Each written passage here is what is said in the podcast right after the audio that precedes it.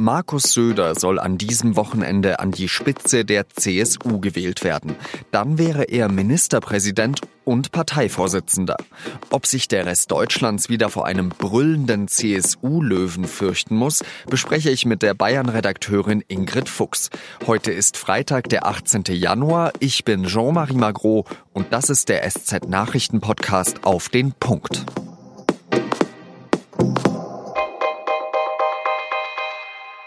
Markus Söder möchte in diesen Tagen als Teamplayer auftreten. Bei seiner Grundsatzrede auf der CSU-Fraktionsklausur im oberfränkischen Kloster Banz wiederholt er immer wieder, die Partei müsse an einem Strang ziehen.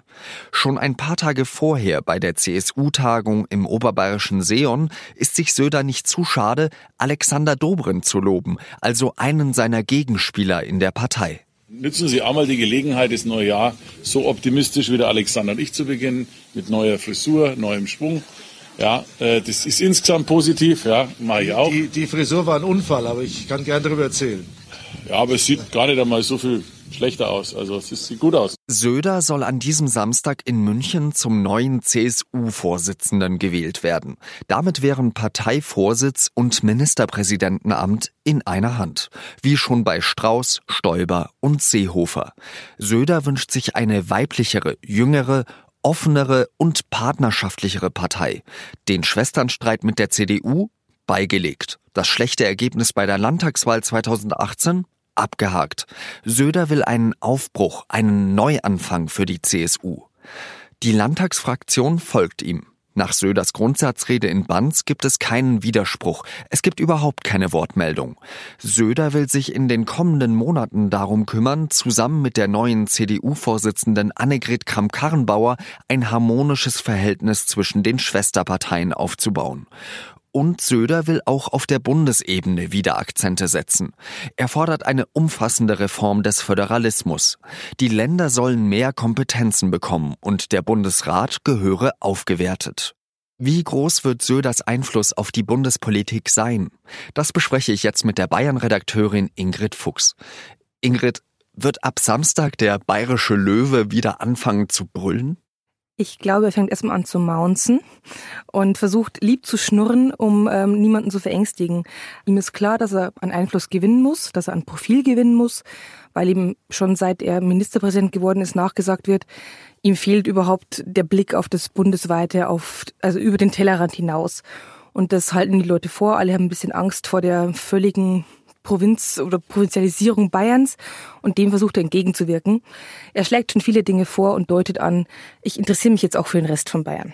An wen richtet er sich da, meinst du? Also ist da vielleicht Edmund Stoiber eben sein Vorbild? Das politische Vorbild von Söder ist natürlich erklärtermaßen Franz Josef Strauß, aber das war ja ein halber Außenminister, ne? Also der ist ja qua Pilotenschein sowieso hingereist, wo er hin wollte und ähm, notfalls im Schneesturm nach Moskau. Genau, also der hat ja nichts ausgelassen.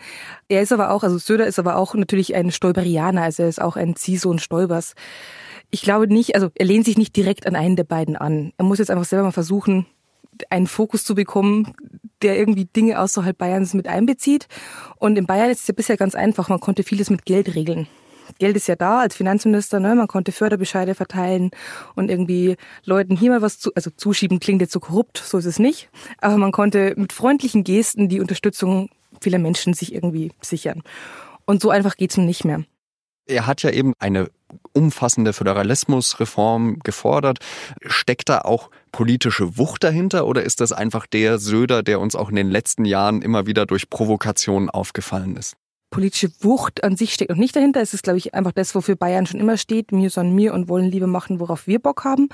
Er ist ja schon immer ein Soli-Gegner. Also auf der einen Seite, da war er früher viel schärfer, aber also er hat früher viel schärfer gefordert, dass die Bundesländer irgendwie Eigenständigkeit brauchen, aber auch mit Blick auf Bayern selbstständig sein lassen. Jetzt sagt er schon ganz moderat, wer Hilfe braucht, muss die auch bekommen und der Bund darf da nicht zu viel fordern. Also die Töne, die er jetzt von sich gibt, sind so sehr viel moderater und sanfter. Ne? Also er hat, er versucht sehr stark, das Landesväterliche nach außen zu tragen. Ist das auch der Markus Söder, der uns in den nächsten Monaten, Jahren erwartet? Oder glaubst du, dass er irgendwann mal wieder eben auf diese Provokation umschwenken wird? Der heimliche Gedanke ist ja von allen, irgendwann platzt es aus ihm raus, weil es natürlich im Naturell eines Menschen begründet liegt. Und man sich dann fragt, war er jetzt die vergangenen 50 Jahre ein anderer Mensch und hat das nur gespielt. Aber bislang gelingt es ihm überwiegend gut, nach außen dieses ruhige Landesväterliche zu präsentieren. Ne? Also da hält er sich stabil, eben dieses ständige Reden. Also es hat eben angefangen, als er Ministerpräsident wurde, mit Dankbarkeit und Demut nehme ich dieses Ergebnis an. Diesen Satz wird man vermutlich auch beim Parteitag jetzt am Samstag hören. Man hört aber natürlich auch, sein Führungsstil nach innen ist durchaus straff. Also nach innen ist es, glaube ich, nicht so gnädig, laissez-faire. Was sollten denn seine Prioritäten in den nächsten Monaten sein? Ein bisschen hat er ja schon angefangen. Also ich glaube, was tatsächlich sinnvoll ist, ist, den Tonfall wieder runterzuschrauben und auf die, er sagt das ja selbst, so Sachpolitik sich wieder zu, zu fokussieren. Also ich glaube, er wird sehr viel stärker darauf achten, nicht von Asyltourismus zu sprechen. Also er wird jetzt nicht mehr der Draufhauer sein. Aber das können ja auch andere für ihn erledigen. Ja, da hat er ja auch Leute, also das ist ein bisschen zu flapsig gesagt wahrscheinlich, aber Dobrindt, also Alexander Dobrindt, der ja die Landesgruppe in Berlin leitet, gilt ja schon als scharfer Hund und äh, ziemlich rechts außen für CSU-Verhältnisse.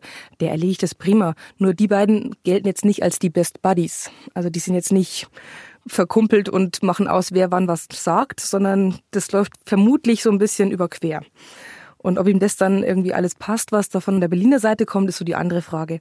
Aber tatsächlich geht es so darum, so ein bisschen, also aus CSU-Sicht muss er jetzt einfach mal die Stimmung der Menschen konsolidieren, würde er wahrscheinlich sagen, als einfach gucken, dass die Leute wieder Bock auf die Partei haben.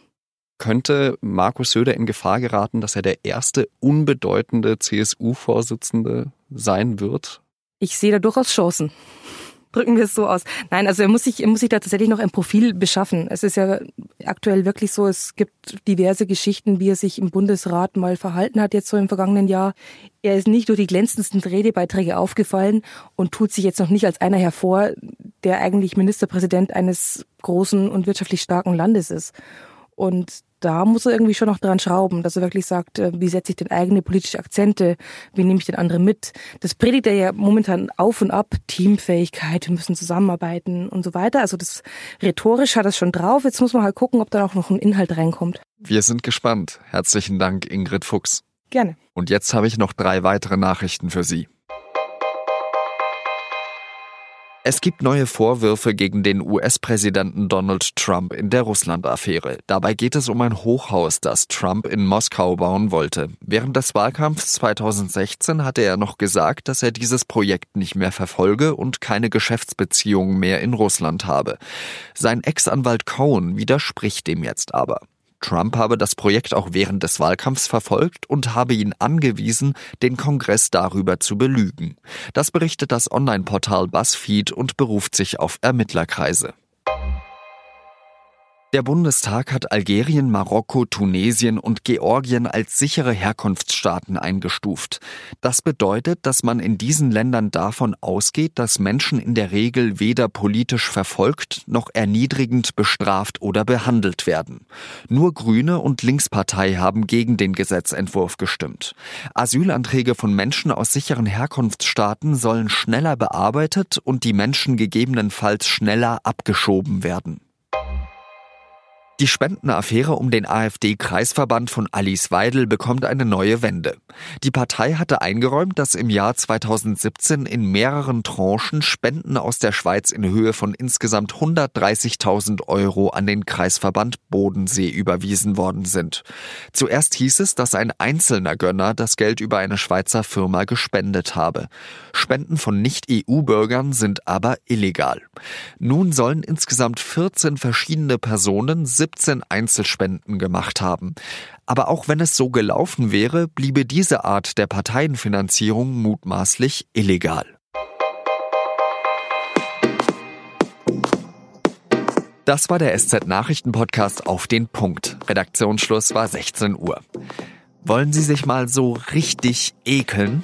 Dann sollten Sie in der SZ am Wochenende unbedingt einen Blick ins Wissen werfen. Dort stellt Christian Weber die vielleicht hässlichsten Tiere der Welt, die Tiefseefische, vor. Viel Spaß dabei, ein schönes Wochenende und adieu.